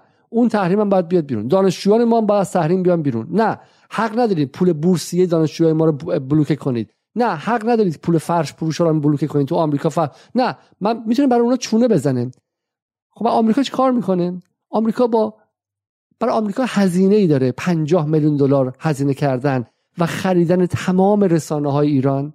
برای آمریکا هزینه ای داره. سرمایه گذاری رو چهار تا رسانه ای که بعد برن چهار تا آدم عصبانی رو بخرن. یا استخدام کنن یا اینکه بیان بهشون پلتفرم بدن و اونا سمپاشی کنن. دقیقا مثل کاری که زمان مصدق کردن. بین فروردین 1332 تا مرداد 1332 در از پنج ماه هرچی روزنامه نگار بیوطن بود تو ایران استخدام کردن که 24 ساعته علیه مصدق بنگ بنگ بنگ بنگ بزنه تا اینکه وقتی 28 مرداد چی مردم میگن خب مصدق هم خیلی خوب نبود. و این مواظب باشید چه اتفاقی داره میفته ما نه من شخصا نه به روسیه تا حالا سفر رفتم از خانواده هم میام که خیلی هم ضد روس بود. خب پدر من خیلی ضد روس بود. ولی اینجا یک امکانی برای منافع ملی 85 میلیون ایرانیه که برن و از این تجارت استفاده کنن. چهار سال دیگه هم که ببینیم روسیه شاخ شده میشه باز باشون رابطه رو کم کرد زیاد کرد. اما در این فرصت طلایی و تاریخی عجیبه که اصلا واقعا بوداره واقعا مشکوکه. کسانی که به اسم زبان بدن پوتین این کارها رو می‌کنن. ببین چه کسانی هستن؟ باور نکردنیه ببخشید آقای سالی من پرحرفی میشه. ولی من تعجب می‌کنم. کسایی که تا سه ماه تا یه سال پیش تو این کشور وزیر بودن الان وایسادن مستقیم مانع در رابطه ایران و روسیه بسازن. بفرمایید. بله من موافقم با این نکته شما. حالا در مورد اون سفر آقای رئیسی که دیدیم بعد از اون سفر چند تا دیدار با رؤسای جمهور رو شما هم روش صحبت کردین احتمالا و حتی با فرمانده ارتششون تو همون میز دیدار کرد با همون شرایط و فاصله و غیره. و تعجب منم واقعا تعجب می‌کنم که احساس می‌کنم یه ماشین روزحراسی وجود داره. اما این ماشین روزحراسی گاهی استدلالهایی می‌کنه که ما باید بهش فکر بکنیم. می‌خوام بپرسم ازتون اتفاقا. حالا غیر از اینکه از زبان بدن شروع کردن امروز که به گشت ارشاد رسیدن اگه دقت کرده باشین یه دونه عکسی بودش در فضای مجازی که حالا من بدن نشون خواهم داد. خب یه عکسی بود از سخنگوی وزارت خارجه روسیه که اومده بود و در در بغل به عکس حاج قاسم سلیمانی ایستاده بود و اینا می‌گفتن که این خانم حجابش خوب نیستش. من بله بله من من این فقط به شما نشون بدم چون واقعا دیگه ما وارد فضای دیگه از جنگ جنگ روانی و رسانه‌ای شدیم. حیفه که مخاطبا این رو از دست بدن. عذر می‌خوام از شما. این ببینید خانم سبا آذرپیک از سربازان سایبری اصلاح طلبان میگه این که از سلفی با مگیرینه بدتره. نهاد وزارت خارجه آیا گشت ارشاد نداره؟ یا اینکه اینجا خونهشون راحتن؟ و این عکس گذاشته و این پرسه که آیا گشت ارشاد توی وزارت خارجه نیست؟ سبا آذرپیک که یکی از کارهای اصلیش اعتراض به اینه که چرا زنها رو به ورزشکار راه نمی‌دید و چرا مثلا به وضع زنها به وضع حجاب زنها در خیابون ایراد می‌گیرید؟ الان نگران حجاب وزیر چیزه. ولی اینا رو بله. بذاریم کنار. یه سری شبهات جدیتر هم هست اولین شبهه اینه که روسیه سهم ایران از بازار نفت رو دزدیده و قاپیده. یعنی روسیه به خاطر این تحریم شده داره تو بازار سیاه میاد داره به چین نفت میفروشه و بعد باعث شده که ایران دست خالی بمونه و نتونه بله. حتی یه تک مشتری هم که داشت اونجا رو از دست بده. این بله. تو حد خب، واقعیه؟ خیلی خیلی نکته خوبیه. به نظر من حالا جدای از اون حرفای کاریکاتوری که می‌زنن بعضی از حرفاشون میشه روش گفتگو کرد. رو بعضیش نمیشه واقعا گفتگو کرد. این از اونایی که میشه راجبش گفتگو کرد. من چند تا نکته می‌خوام راجع به این موضوع انرژی و فروش انرژی در روس... توسط روسیه و ایران بیان کنم. ببینید به هر حال از نظر ذاتی روسیه و ایران هر دو فروشنده انرژی هستند یعنی این در ذات این اقتصاد کشور وجود داره. من البته نمی‌خوام این رو به عنوان دلیل ذکر بکنم ولی به عنوان پیشگفتار به شما عرض می‌کنم که اساسا فروشنده فروشنده انرژی بودن و فروشنده نفت خام بودن برای اقتصاد ایران بخشی از راه حل در مسئله اقتصاد ایران نیست و بخشی از مشکله ولی فعلا اینو نادیده می‌گیریم. چون ممکنه بگن که خب حالا به روسیه رسی شما. نه من سالهاست دارم این حرف رو می‌زنم و ما 25 سال پیش عمده صادراتمون نفت خام بود امروز عمده صادراتمون غیر نفتی است. منتها ببینید مسئله که وجود داره اینه که به حال امروز غربیان نیازمند انرژی شدن و ما باید خودمون رو با اونا اورینته بکنیم چون غرب مرکز عالمه و همه باید خودمون رو با اونا اورینته یعنی سازگار بکنیم و غیر و ذالک. حالا باید بریم همه مناسبات طور ترتیب بدیم که غربی ها چالش انرژی نداشته باشن. اینم بهش حتی کاری نداره یعنی اینم که ما در یه دنیای زندگی می‌کنیم که به صورت استعماری فکر می‌کنیم غرب مرکز عالمه به خاطر همین به ما میگن خاور. ببینید من چند تا نکته رو خیلی تیتوار و سریع عرض می‌کنم. نکته اول اینه که رقابت با دشمنی فرق می‌کنه. ببینید روسیه الان چیکار داره می‌کنه تو بازار؟ من رد نمی‌کنم. اطلاعاتم دقیق نیست راجع به این موضوع ولی ممکنه روسیه بیاد تخفیف بده. مثلا بشکه 30 دلار ما تخفیف میدیم مثلا بشکه 20 دلار مشتری می‌بره. آقای مگه همون چیزی نیست که میلتون فریدمن به خاطرش جایزه نوبل گرفت؟ این مگه همون چیزی نیستش که ما الان داریم 80 سال همه دنیا رو تشویق می‌کنیم که مثلا تجارت آزاد حرکت کنیم یه, نک... یه نکته بگم مثلا حرفتون. نه درسته. به حرف شما کلا درسته. ولی در این مورد خاص دروغ گفتند دروغ گفتند صادرات ایران به چین 5000 بشکه هم اضافه شده خب؟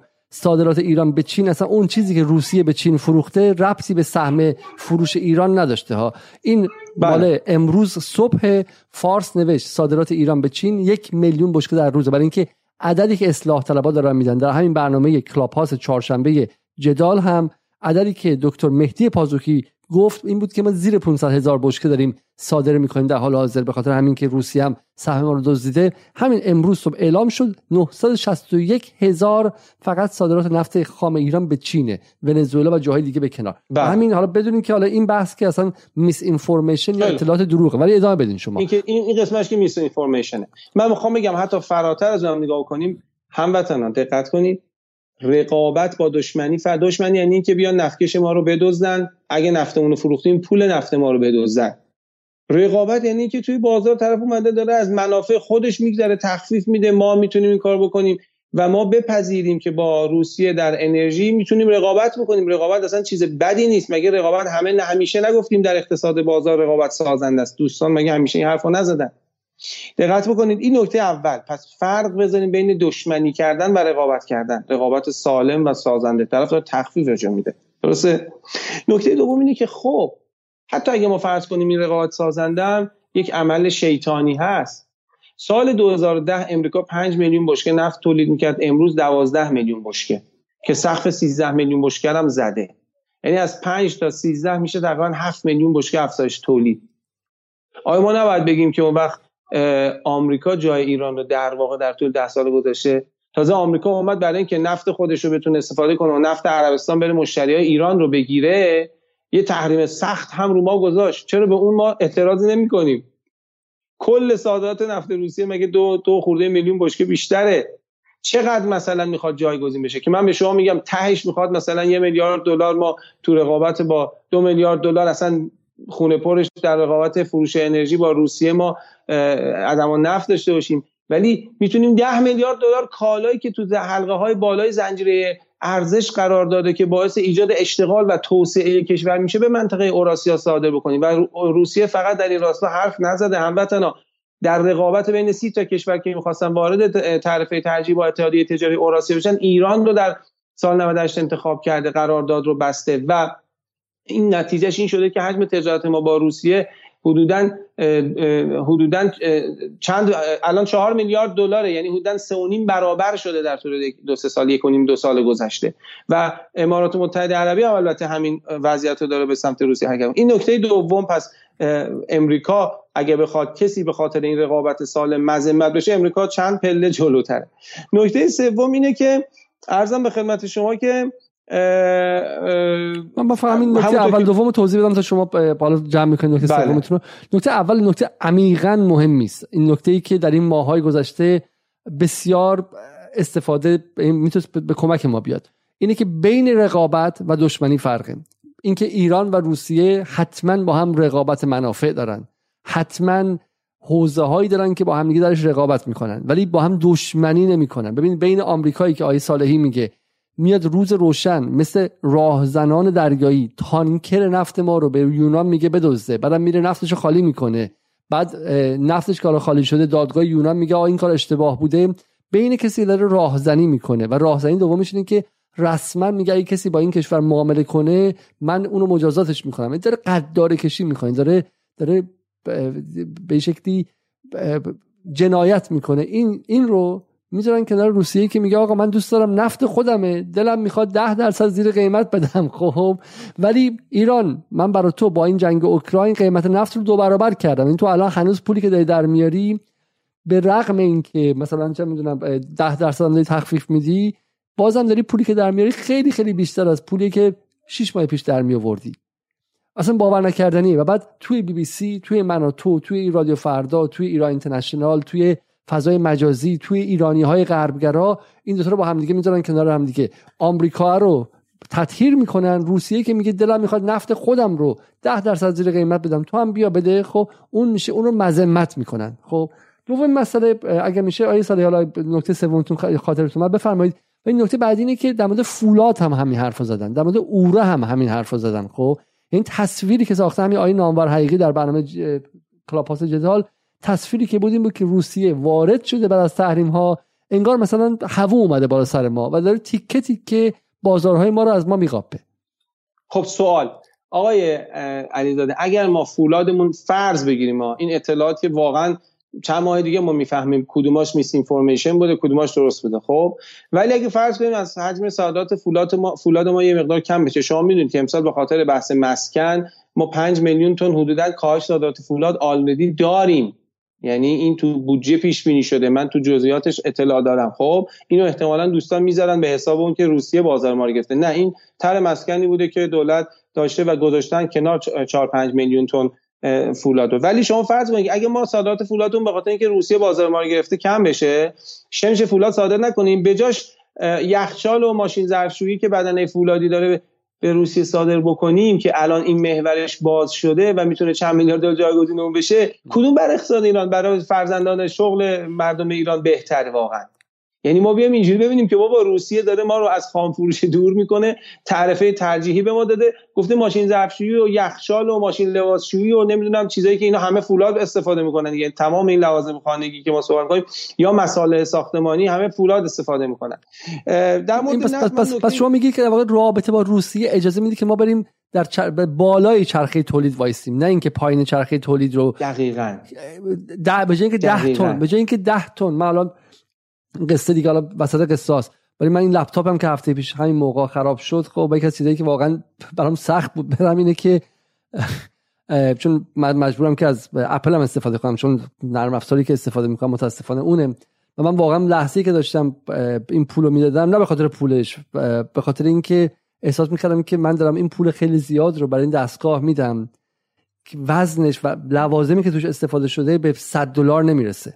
و بقیهش سواد و دانش بچه های ایرانی و هندی و چینی و روسیه که رفتن به آمریکا مهاجرت کردن و در اپل دارن کار می‌کنن. خب؟ یعنی من دارم به استعماری ترین چیزها پول میدم. و این چیزی که 100 دلاره و وزنش هم 3 کیلو دو کیلوه خب؟ میشه با قیمت مثلا 2000 خورده دلار. ولی ما تو ایران نفت و بتون به سنگ آهن و فولاد رو صدها تن داریم صادر می‌کنیم در حالی که همون رو اگر ما به بالای چرخه می بردیم 200 کیلوش هم قیمت همون 10 تنش می‌شد. حرف شما الان اینه. این اتفاق داره میفته الان کاری که روسیه داره با ایران و گشایش بازار اوراسیا داره برای ایران انجام میده این اتفاقه که ما در زنجیره ارزش به لولای بالاتر به طبقات بالاتر حرکت بکنیم. و یه نکته دیگه که من راجع به انرژی می‌خواستم بگم بحث صادرات گاز ایران به اروپا هست. که مثلا روسیه به خاطر این در ده سال گذشته اجازه نداد گاز ایران به اروپا برسه. خب سوال چرا گاز قطر به اروپا نرفته؟ هم مسیر دسترسی مستقل از ایران داشت هم معدن گازیش چسبیده به معدن گازی ایرانه.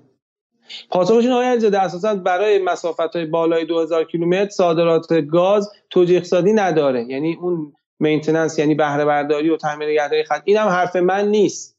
این حرفی که حرف یه شرکتیه به نام مشاور FGE که آقای فشارکی که دوست شاه بوده و دوست آقای زنگنه هم بوده و یه ورکشاپ هایی رو تو تهران گذاشتن من شرکت کردم یه ورکشاپ سه چهار روزه. اونجا همه حرفشون در صنعت گاز ایران بود که آقا ایران باید همه گاز رو در داخل مصرف کنه حالا این من کاری ندارم که بخشی از بچه های حزب از نظر چیزی اینو معتقدن که ما می‌تونیم اوپک گازی داشته صادرات گاز هم کار بکنیم. و خود وزیر نفت فعلی ما این اعتقاد رو داره. من حرفی ندارم. ولی صادرات بالای 2000 کیلومتر توجیه نداره و گاز قطر هم یعنی اینکه ما فکر کنیم روسیه به خاطر اینکه گاز ایران نره به اروپا ایران رو در تحریم شرکت کرده خب به یه سوال ساده به پاسخ بدین که گاز قطر چرا نرفته اروپا؟ تا که معدن گازشون چسبیده به معدن گازی ایران قرار داره. فلزا نکات مختلفی وجود داشت که من حالا پراکنده سعی کردم در مورد انرژی بگم. یه چند تا نکته من می‌خواستم آقای علیزاده راجع به همین روز حراسی بگم و جرم های روسیه رو در منظر و مرعای بخشی از مردم ایران برای شما بر بشمارم. اولین جرم روسیه اینه که سامانه اس رو خیلی با تاخیر به ما تحویل داد. خب درسته؟ حالا یه خود اینجوری نگاه بکنیم. ما سامانه پاتریوت از آمریکا چرا نگرفتیم؟ چه سوالی اصلا نه اصلا معلومه که به ما نمیده. اصلا به ذهن کسی خطور نکرده که بره به آمریکا بگه سامانه پاتریوت به ما حالا روسیه داده بلا فاصله ما رفتیم تحریم های تسلیحاتی با تاخیر به ما داده. ولی داده یه سلاح راهبردی رو داده که برخی از کامپوننت اون قطعاتش هم S 400 بوده که ما مهندسی معکوس کردیم سامانه 15 خرداد و غیره از روش ایجاد کردیم. ولی الان روسیه متهمه. یه مثال دیگه. نیروگاه اتمی بوشهر روسیه بر ما ساخته چون من اینا رو میشنوم توی کلاب هاست و اینا. خیلی اینا گفته میشه. و با تاخیر ساخت. جون ما رو گرفت. جون ما رو چجوری گرفت؟ جون ما رو طوری گرفت که نیروگاهی که باید غربی ها و زیمنس تکمیل می‌کردن رو 80 درصد پیشرفت فیزیکی انجام ندادن. روسیه اومد تا چند سال سعی کرد تجهیزات غربی خودش و شرقی خودش رو به سیستم های غربی اینا بخون. نشد. آخه همه رو کندن انداختن دور. تقریبا به قیمت آهن قرازه مجبور شدن نیروگاه از نو بسازن. ببینید رو نیروگاه اتمی ساخته برا ما. بعد ما بهش تیر می‌زنیم به خاطر اینکه میگیم تو کند ساختی. بعد شما می‌دونستین که ما الان شما می‌دونستین که ما الان چقدر بدهکاریم به روسیه بابت همین نیروگاه اتمی؟ مردم ایران می‌دونن که ما حدود 800 میلیون دلار حالا عدد مخکف عددی که من شنیدم دیگه همه روش اتفاق نظر دارن.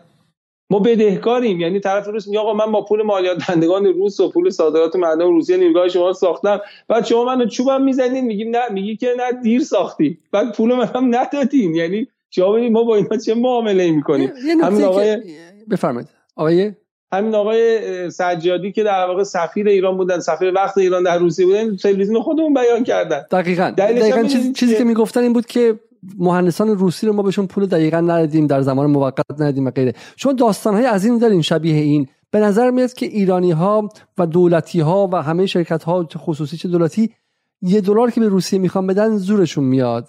و ولی مثلا اون ده دلار با آمریکایی و انگلیسی هم راحت تر میدن. یعنی اگر ما با شرکت فرانسوی کار کنیم می‌دونیم که باید به موقع بدیم افتخارم می‌کنیم که رنو پژو لطف کرده و جلوس کرده به بازار ما. ولی به روسیه که می‌خوایم بدیم زورمون میاد. خب و من قصه های شنیدم. شما می‌دونید ما دو هزار میلیارد تومن برای تجهیز دو تا سالن تولید پژو 2008 به نرخ دلار 3000 تومانی ها. 2000 میلیارد تومان تجهیز اینا رو من که از دوستان از خود اون بله. برمت 2000 دو همت. دو همت این تقریبا میشه 650 میلیون دلار در اون موقع. بله. هزینه کردیم که بعد خاک خورد با رفتن پژو از ایران. تولید نمیشه دیگه پژو 2008 تو ایران. ببین این علامه نفع رو اصلا هیچ حرف نمی‌زنه. بعد میگیم روسیه چرا با تاخیر من مثالی که همیشه می‌زنم می‌دونی چیه؟ فیلم مختار احتمالا شما یا مخاطبان همه دیده باشن. یه شخصیتی تو این فیلم هست به نام زهیر ابن قین که این روز ظهر عاشورا میاد با میشه جلوی امام حسین علیه السلام با بدن خودش جلوی تیرا رو می‌گیره. برخی از روسیه چنین توقعی دارن. میگن آقا روسیه وایستاده جلو ما مثلا 5 تا تیر آمریکا شلیک کرده دو تاشو گرفته ولی سه تاشو جا خالی داده مثلا قطعنامه علیه ما تصویر تصویب کرده فلان اینا. مگه قرار روسیه مثل رابطه که ظهر با امام حسین داشته با ما داشته باشه؟ چرا ما اینجوری فکر می‌کنیم؟ بعد الان این رابطه عوض شده. آیه قطعا عوض شده. بعد از جنگ اوکراین داستان متفاوته. قطعا, قطعا. و تازه قند خنده دارتر از اون اینه که میگه این بده بهش فحش میده. میره تو بغل اون عمر سعدی که تیر رو زده. میگه تو جرمت اینه که همه تیرایی که آمریکا به ما زده همه رو دفع نکردی. بعضیاش به ما خورده. پس ما می‌خوام بریم تو بغل آمریکا. یعنی اصلا آدم می‌دونی اینو چجوری می‌تونیم تحلیل دو بکنیم؟ یعنی دو تا نکته خاص هست. یکی این که خب بالاخره اتفاقات در روسیه هم تهنشین خواهد شد. یعنی شما می‌دونین که شما کار بازرگانی هم خودتون می‌کنید می‌دونین که بالاخره بازار بعضی مدتی میگه که ایرانیا بد حسابن اگر این اتفاق جا بیفته تاثیر بد خواهد گذاشت. موز... وظیفه کیه که وظیفه کیه که این تصویر از بازار ایران رو به, به روسها نده؟ ببینید بخشی از مشکل شما میگید که تجار خودشون شخصا رفتن اونجا ولی زیرساخت های تجاری ما و لوجستیک تجاری ما بسیار عقب مانده و بسیار بروکراتیک و پر از فساد و پر از افراد فاسد و کسانی هستن که اصلا نه انگیزه ای دارن برای اون کار یک کار خیلی کوچیک هم می‌خوام بخونم برای رشوه بگیرن. گمرک ما بسیار پروفسور بود سالها و غیره. و اون بدنه که بعد چابک باشه و بتونه بپر از این فرصت فرصت بقاپه و بیاد باهاش یک زخمی رو پر کنه و به سمت جلو بره به نظر میاد که ما نداریم. حالا فرق نمی‌کنه چه روحانی باشه چه رئیسی باشه. سازمان تجارت توسعه رو من یک روش موقعی کار می‌کردم می‌خواستم دمادش برنامه داشته باشم و اصلا باور نکردنیه که اینا اصلا یه سازمان خاک خورده مرده ای که آسیای میانه رفت رفت. یه نمایشگاه نمی‌خوام بذارن. تو قفقاز می‌خواستن نمایشگاه بذارن. اصلا نمی‌دونن قفقاز کجا هستش. در لبنان و سوریه و عراق شما برید کلا اونجاها رو رها کردن. کشورهایی که ما باشون رابطه نزدیک امنیتی و سیاسی داریم و آماده بودن که اجناس ایران بخرن. تمام این منطقه که له له می‌زد برای اجناس ایرانی رو ما خودمون در اختیار ترکیه گذاشتیم که حالا ترکیه برای ما شاخ و شانه بکشد. خب و و به باور. تو عراق که ما از سعودیه داشتیم عقب میافتادیم. برای همین الان چه کسی باید بیاد و این فرصتی که ابدی نیست به هیچ وجه. ابدی به هیچ وجه نیست. ممکنه 6 ماه دیگه نباشه ممکنه یه سال دیگه نباشه. خود شما گفتید به من گفتین که سعود اماراتی ها دارن اون بازار رو می‌گیرن. فردا سعودی ها خواهند رفت خب؟ یعنی بقیه هم می‌خوان اون بازار رو بگیرن. فرصت ما ابدی نیستش. چه زیر ساخت هایی باید آماده شه؟ چه کار باید کرد؟ که این فرصت من شما گفتین رو قبول دارم. یعنی بدنه دولت ما با احترام به همه کارمندان محترم دولت ولی واقعا دیگه همینه. یعنی من من هیچ راه حلی براش ندارم. ولی این رو می‌فهمم که در دوره اخیر ببین نمی‌خوام تبلیغ از سازمانی بکنم. خدا رو شاهد می‌گیرم. خدا رو شاهد می‌گیرم در مورد این چیزی که الان می‌خوام بگم. خدا رو اگه شاهد نگیریم شما با تجار اصلا برنامه بگذارید آقای علیزاده. با بزرگترین تجار ما که اتفاقا گفتم ممکنه تعطیلاتشون هم برن مثلا جورجیا و لندن. با اونا برنامه بذاریم. واقعا یک تحرک خیلی خوبی الان در واقع در نمی‌دونم الان صدای منو دای دای علیزاده یا نه من تصویر شما ندارم. بله. یک در واقع تحرک خیلی خوبی شکل گرفته. شما ببینید اتاق بازرگانی ما الان در یه دوره هستیم که بهترین رابطه رو با سازمان توسعه تجارت داره. از اتاق بازرگانی حالا با سوال بکنید. اتاق بازرگانی من نمیگم نماینده تمام تجار ما هستن. ولی اون چیزی که من دارم می‌بینم هیئت هایی از تجار که داره میره از ایران به روسیه و از روسیه به ایران نشون میده که روسیه هم که ما میگیم یعنی اوراسیا. روسیه که ما میگیم یعنی بخش زیادی از یعنی 300 400 میلیون نفر جمعیت و حدود 300 میلیارد دلار بازار. تحرک بسیار خوبی شکل گرفته. ولی دو تا نکته رو شما درست اشاره کردیمش یک نکته اول این که ما لوجستیک و زیرساخت نداریم. یعنی وزیر نفت ما که رئیس کمیسیون مشترک ایران و روسیه است که حالا من نمی‌دونم چرا وزیر نفت ولی به هر ترتیب گفتن 40 میلیارد دلار هدف گذاری. 40 میلیارد دلار ما هرگز با زیرساخت‌های کنونی در واقع چی میگین؟ لمس نخواهیم کرد. درست شد. ولی 10 میلیارد دلار در دسترسه. حتما ما باید کریدور شمال جنوب کامل کنیم دریای خزر رو به کشتی های رورو مجهز بکنیم. ناوگان حمل و نقل من نمیگم کشتی رورو معجزه می‌کنه. نه کشتی رورو ببینید دقت کنید. چون دوستان میگن ظرفیتش با ظرفیت جاده غیره. ما یه آذربایجانی وسط داریم. که یه وقتایی ما رو ممکنه اذیت بکنه. اون یه آلترناتیویه که همیشه بدون آقا ما آلترناتیو در کنارش داریم. این زیر ساختا باید با سرعت با سرعت باید تکمیل بشه. هم نوسازی ناوگان ریلیمون هم نوسازی ناوگان جادهمون هم کشیرانی دریای خزرمون هم لایروبی دریای خزر. همه اینا رو روسا گفتن ما آماده داریم. بابا شما پول نمی‌خواد بیارید بخشی شما میارید طبیعتا ما می‌تونیم مشارکت کنیم. این نکته اول. نکته دوم که ما تو حوزه تجارت یک درهم ریختگی داریم. یعنی دستگاه های زیادی هستن دارن موازی کاری می‌کنن تو حوزه تجارت. من ایده خودم اینه فکر می‌کنم اگر یک سازمانی تشکیل بشه در سطح معاونت ریاست جمهور مثلا و تمام این بخشایی که دارن تو حوزه تجارت موازی کاری می‌کنن بعضا با هم دیگه ترکیب بشن تجمیع بشن. ببینید ما الان باید به سمت توسعه صادرات و به سمت صادرات کالاهای غیر از مواد خام غیر از commodity غیر از نفت خام غیر از پتروشیمی غیر از فولاد به معنی شمش و غیر از مس فکر بکنیم. این اصلا ربطی به این نداره که ما با روسیه چون رقابت داریم. خواهش می‌کنم به این فکر بکنید. اقتصاد ما سرنوشت شغل بچه هامون به این وابسته است که ما از خام فروشی فاصله بگیریم و تو زنجیره ارزش به طبقات بالاتر بریم. فلذا من فکر می‌کنم تجمیع این سازمان ها و نهاد ما الان 11 12 تا نهاد داریم که دارن تو زمینه صادرات کار می‌کنن و موازی کاری می‌کنن. این دو تا نکته یعنی لوجستیک و تجمیع اینا تو یک سازمان می‌تونه کمک بکنه. ضمن اینکه تجار ما به هر حال باید یک ایمیج یا تصویر خوبی از ما تو روسیه. بله من موافقم. ما چند سال پیش که روسیه با ترکیه به هم زد تجار ما تصویر خوب اونجا از خودشون به نمایش نگذاشتن. همین که حالا شما اسم گذاشتین تجاری که به منافع ملی بیشتر فکر بکنن ملی باشن واقعا. یعنی دنبالی نباشن سریع. ببین سریع تاجر روز کلا گذاشتن یعنی خنجر زدن به اقتصاد کشور.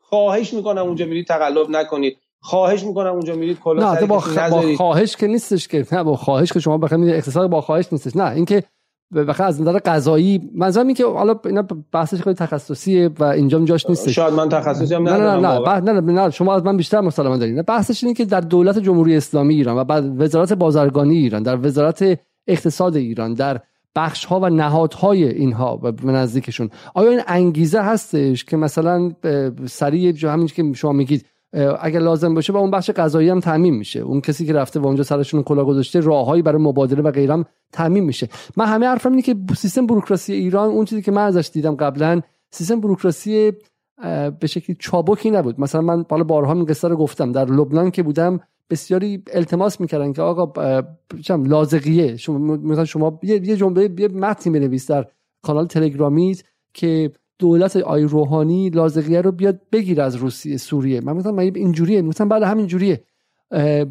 سردار سلیمانی با اسد صحبت کرده. اسد این بنده رو برای ما گذاشته کنار برای رفت آمد با ایرانی ها و دولت گفت من پول ندارم نمی‌خوام. خب و من مثلا تعجب می‌کردم. الان بحث اینه اینکه این انگیزه آیا در سرتاسر دولت هست نیست و این زیر ساخت آیا انجام در میشه؟ در رده های بالایی دولت های علیزاده من می‌تونم شهادت بدم که به شکل خیلی خوبی این وجود داره. دیگه بخشی از بحثا نمیشه باز کرد ولی می‌بینم که این اتفاق واقعا وجود داره و شما اخبار همین منتشر شدن هم مروکاین رو بهش می‌رسید. در بدنه هیچ راه حلی ندارم تخصص ندارم که چه جوری می‌تونیم اون بدنه رو همراه بکنیم ولی به خود بدنه یعنی طبقه بالای دولت باید تلاش بکنه که بدنه رو با خودش همراه بکنه آیه علیزاده من می‌خواستم چند تا نکته در مورد سه دقیقه به پایان برنامه مونده آها می‌خواستم در مورد اقدامات روسیه در بحث اقتصاد اقتصادی خودش حتما. که حتما. از خیلی های تحریم بله. خودش رو چیز کنه چند تا نکته رو سعی می‌کنم تیتوار بگم ببینید آقای میشوستین که نخست وزیر روسیه است بدونید که رئیس سازمان امور مالیاتی بود یعنی اقتصاددانه و اساسا نظام پولی مالی بلده و روسیه یکی از محوری ترین بحثایی که در تو ده سال گذشته پیگیری کرده دی دلارایزیشنه و یک طرح رسمی رو در سال 2018 دلار زدایی دلار زدایی دلار زدایی در سال 2018 رونمایی کرد. دولت روسیه به عنوان دلارزادایی از کل اقتصاد تا سال 2024 و حرفم نزدن. یعنی ذخایر ارزی روسیه رو سهم دلار رو توش رسوندن به 16 درصد و سهم طلاشون رو در ذخایر ارزشون به شدت بردن بالا مثل چین. یعنی چین و روسیه در حال انباشت طلا بودن در طول ده سال گذشته. در حالی که تو ایران آقای حسن روحانی تمام طلاهای ایران رو فروخت و به سکه تبدیل کرد و عملا یک یعنی جنایت, جنایت اقتصادی کرد. در زمانی که جنایت اقتصادی.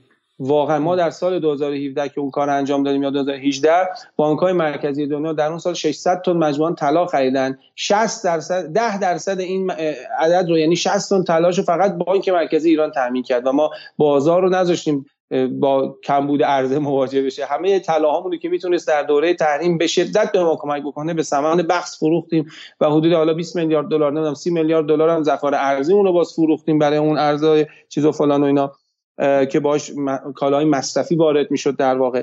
نکته بعدی که روسیه تو این زمینه انجام داده این بوده که شما دیدید نرخ بهره رو من خیلی برام من فکر کنم روسیه داره ارز پاشی می‌کنه نرخ روبل اینجوری نگه داشته. با جلساتی که داشتم و متوجه شدم که نه واقعا بانک مرکزیش تنظیم کرده. الان بانک مرکزی روسیه تزریق ارز نداره. ببینید رؤسای اتحاد کشور اروپایی دارن فحش میدن علیه روسیه.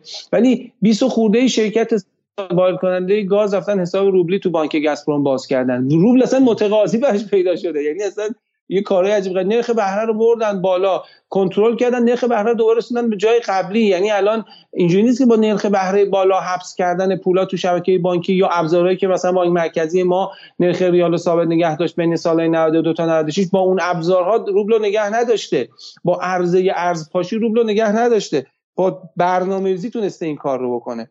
این نکته خیلی مهمیه. در واقع اینکه اینکه بازم با ایران باید مقایسه کرد. زمانی که پوتین خودش رو داشت آماده می‌کرد برای این جنگ احتمالی همزمان میدونستش که جنگ فقط در عرصه نظامی اتفاق نمیفته در عرصه اقتصادی هم اتفاق میفته برای همین ما در برنامه دلار زاده با آقای صالحین نشون دادیم. ولی من این لینکش رو بالا خواهم گذاشت اینجا که چگونه خودش داشت آماده می‌کرد و همون موقع داشت ارزش رو از دلار به یوان و ارزهای دیگه تبدیل می‌کرد. داشت ذخیره به شکلی تلاش رو متفاوت می‌کرد داشت راه های تهاترش رو باز می‌کرد و شما دقت کنید تو ایران همه این چیزها رو حتی آدم های به شکلی معتبر داخل نظام مسخره می‌کردن. اینها راه های مقاومته. مثل اینکه شما بگید من می‌خوام برم جنگ بعد میرم کلاشینکوف می‌خرم کاتیوشا می‌خرم توپخونه می‌خرم و غیره. سه بگن در جهان امروز چه کسی توپخونه می‌خره؟ یک سال پیش این موقع آقای علی لاریجانی داشت می‌گفت تهاتر به تهاتر داشت ریشخند می‌کرد. آقای تهاتر یکی از ابزارهای حیاتی مبارزه با بله. تحریم از یک سم و همینطور یکی از ابزارهای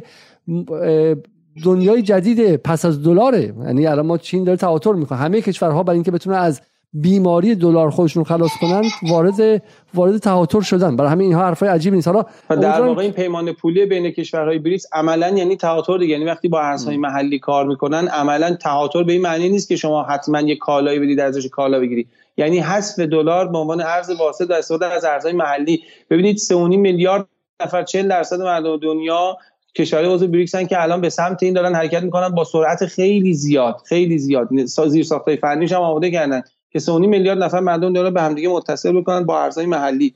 یه کار دیگه ای که به شما میگم مثلا ژاپن الان برنداشو از روسیه برده بیرون. این پروژه زیر ساختیش تو انرژی با روسیه داره ادامه میده. این خیلی نکته مهم و جالبه. هند تمام کارش داره ادامه میده. عربستان کشورهای عربی ببینید عربستان گاو امریکا بوده دیگه. گاو شیرده امریکا بوده. و روابط خودش رو با روسیه هم نزده. توی اون رأیگیری مجمع عمومی هم که دیدین رأی که دادن رأی ممتنع بوده رأی یعنی رأی ممتنع عملا یعنی رأی مخالف به تحریم روسیه. و این اتفاقاتی که افتاده یه نکته من فقط در مورد تحریم ایران بگم یه تیتری از اکونومی چون یادتونه چند هفت چند ماه پیش بود که می‌گفتن روسیه توافق هسته ایرانو جلوشو گرفته به خاطر اولا که روسیه میگه آقا من می‌خوام یه چیز رو امضا بکنم. خب عقل میگه آقا بعد اینکه اینو می‌خوام امضا کنم می‌تونم اینو اجرا بکنم یعنی از منافعشم بهره یعنی حرف عجیب و غریبی باز نزد که ما از روسیه یه دیو ساختیم. ولی فرض می‌کنیم روسیه دیوه خب؟ خب الان چند ماه گذشته دیگه روسیه هم که سر اون موضوع با آمریکا به توافق رسید. چرا توافق اصلی امضا نشده؟ یعنی ما چرا این فالت امریکا رو میندازیم گردن روسیه؟ من تیتر اکونومیست رو براتون بخونم و اگر وقت نداشتید برنامه رو تمام کنیم من نکات دیگه هم دارم. به نظر من بهترین پاسخ رو به اون بخش از زیان غربی‌ها در داخل کشور ما که عدم توافق هسته ایران با روسیه رو مینداختن با با غرب رو مینداختن با برجام رو در واقع امروز مینداختن گردن روسیه اکونومیست بهترین پاسخ رو بهشون داده. من از رو می‌خونم. اکونومیست تیتر زده بود که راشا threatens to sink a year of nuclear negotiation with Iran. یعنی راشا ممکنه روسیه به عنوان تهدید باشه برای اینکه مذاکرات یک سال با ایران به خطر بنزه که ادامهش نوشته که western powers یعنی قدرت های غربی may have to choose between proliferation and a backdoor for sanctions busting. یعنی تو قشنگ انداخت تو کشور تو زمین کشور غربی. گفت آقا کشور غربی الان باید تصمیم بگیرن که آیا در واقع گسترش سلاح‌های هستی رو می‌خوان؟ بمونن؟ بله. آره می‌خوان گسترش سلاح هستی رو می‌خوان یا اینکه یه بکدور چنلی درست بکنن برن با ایران خوشون قرارداد ببندن. روسیه چیکار است که بخواد نظر ایران با آمریکا و اروپا کار بکنه؟ خود اونا نمی‌خوان کار کنن. بعد تو ایران یه میگن روسیه نذاش که مثلا توافق هسته شکل بگیره من فکر کنم اکونومیست خیلی منصفتر برخورد می‌کنه تو بخشی از دوستان. ارزم به خدمت شما که یه نکته فراموش نکنیم آقای علیزاده. بخشی از اختلافات تاریخی ما که از تو دل 200 سال پیش میریم می‌کشیم بیرون که آقا ترکمانچای اینجوری شد و نمی‌دونم گلستان اونجوری شد. برمیگرده که ما با این کشور هم مرز بودیم. مگه ما با امارات اختلاف مرزی نداریم؟ مگه ما با عراق اختلاف مرزی نداریم؟ این فرق می‌کنه. ما به اندازه اینکه اختلافات با روسیه در طول 200 سال پیش داشتیم که روسیه تزاری با رو... تموم شده. روسیه بولشویکی تموم شده. روسیه مدرن شکل گرفته. بعد ما هنوز اونو میگیم. مثل اینکه مثلا جرمای پهلوی رو بنزیم گردن جمهوری اسلامی.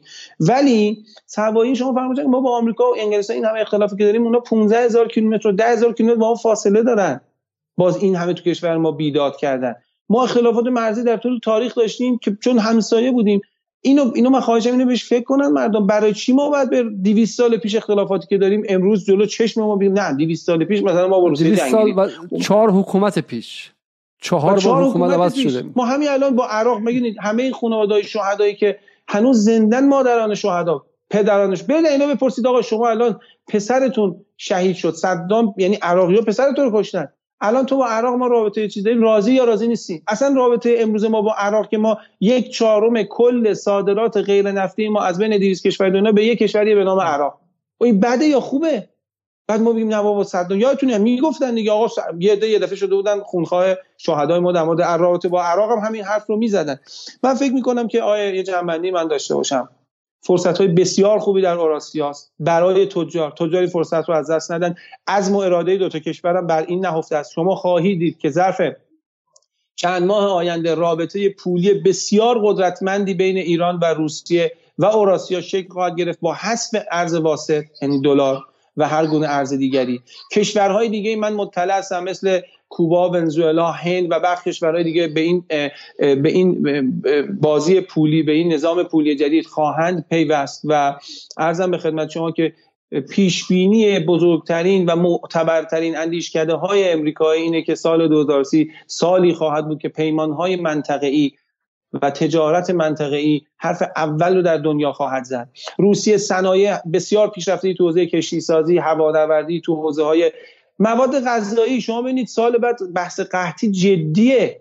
خب ما الان اگه با روسیه این روابط نداشتیم واقعا معلوم نبود که بتونیم نون بخوریم. بحث این نیست که شما یه وقتی هست میگه آقا ارز 4200 ارز یه وقتی بحث این که اصلا نیست که تو بخری.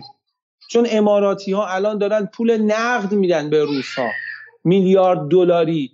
گندم روسیه رو می‌خرن که سال بعد اونو دو برابر قیمت به خود ما بفروشن. خب روسیه تضمین کرده الان گفته آقا باشه تو پولت هم نسیه است قسطی هم میدی. با اینکه اون عربه داره نقدی میده از تو می‌خرم.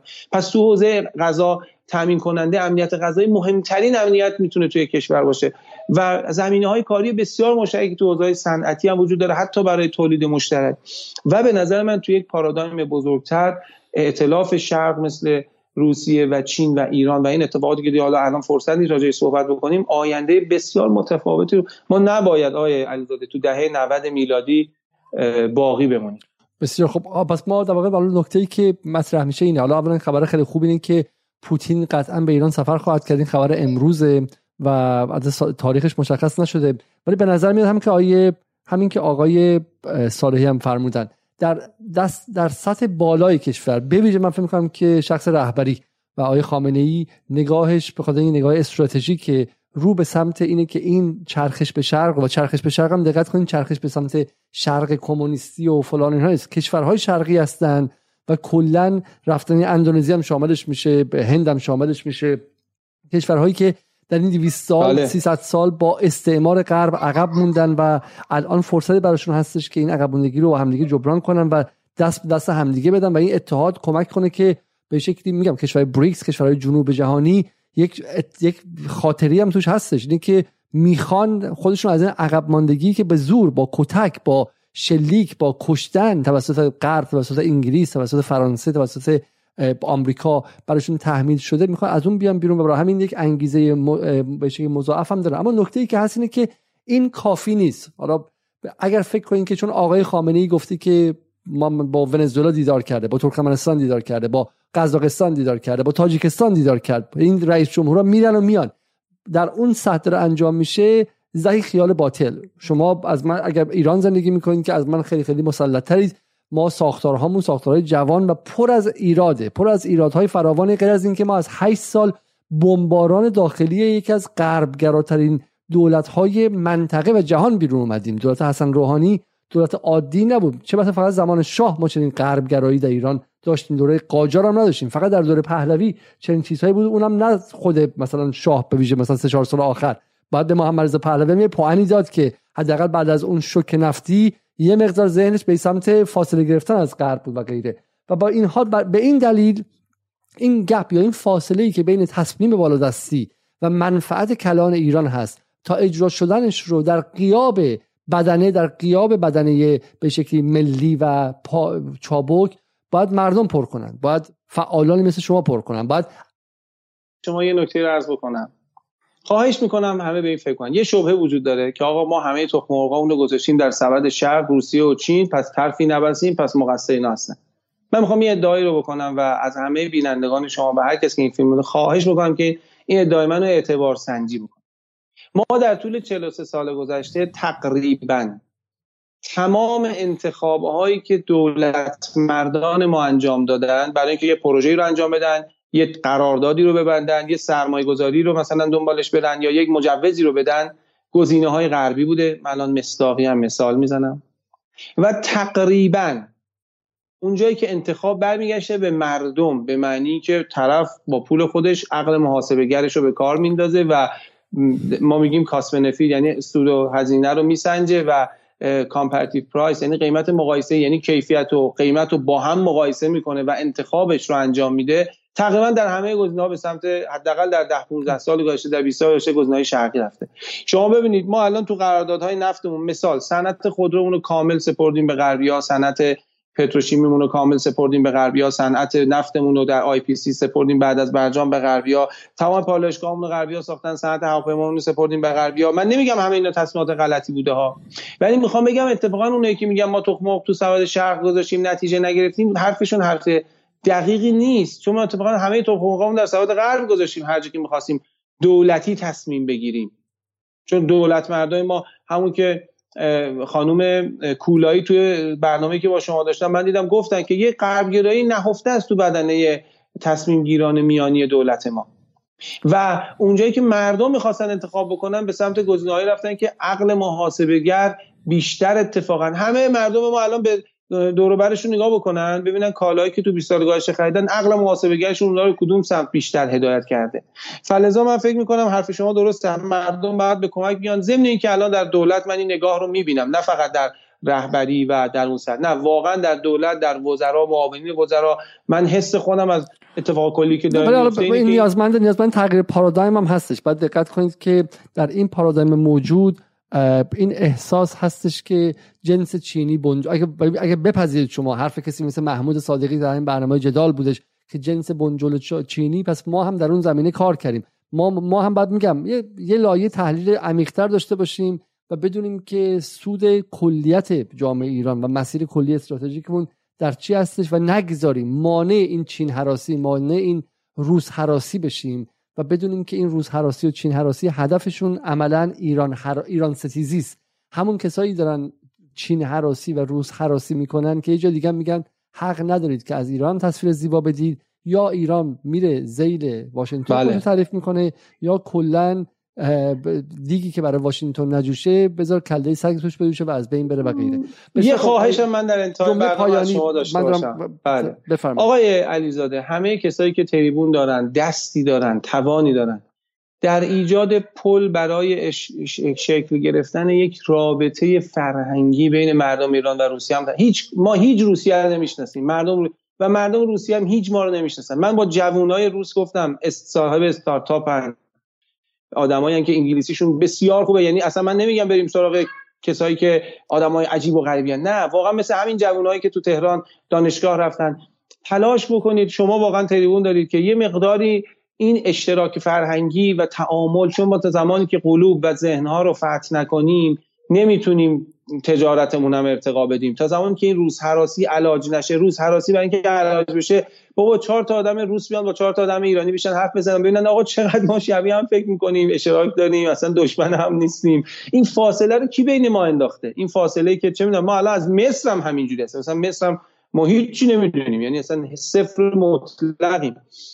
من از شما این خواهش دارم که تو این زمینه هم اگر تونستید یه کارایی بکنید. من سعی می‌کنم که اصلا از آدم های روسیه و فعالان و متفکران و به شکلی تحلیلگران روسیه هم در این برنامه دعوت کنم و امیدوارم که به زودی اصلا برنامه انگلیسی جدال هم شروع شه که بعدا با زیرنویس و دوبله انجام شه. آی صالحی از اینکه تا این لحظه مهمان ما بودین خیلی خیلی ممنون و از شما به شکلی مخاطبان عزیز هم که تا الان کنار ما بودید متشکرم. یک ساعت و سی دقیقه شد. مثل همیشه برنامه فردا روی به شکلی پادکست و روی بحث صوتی و غیرم میاد و امیدوارم که برنامه های چهارشنبه ما در کلاب رو هم دنبال کنیم. حدود پنج ساعت و نیم با گروه برجامیون یا غربگرایان طرفدار برجام به هر قیمتی مصاحبه که گفتگو کردیم و مناظره کردیم و امیدوارم که قبل از رفتنم برنامه رو لایک کنید تا برنامه دیگر. شب روزتون خوش و خدا نگهدار.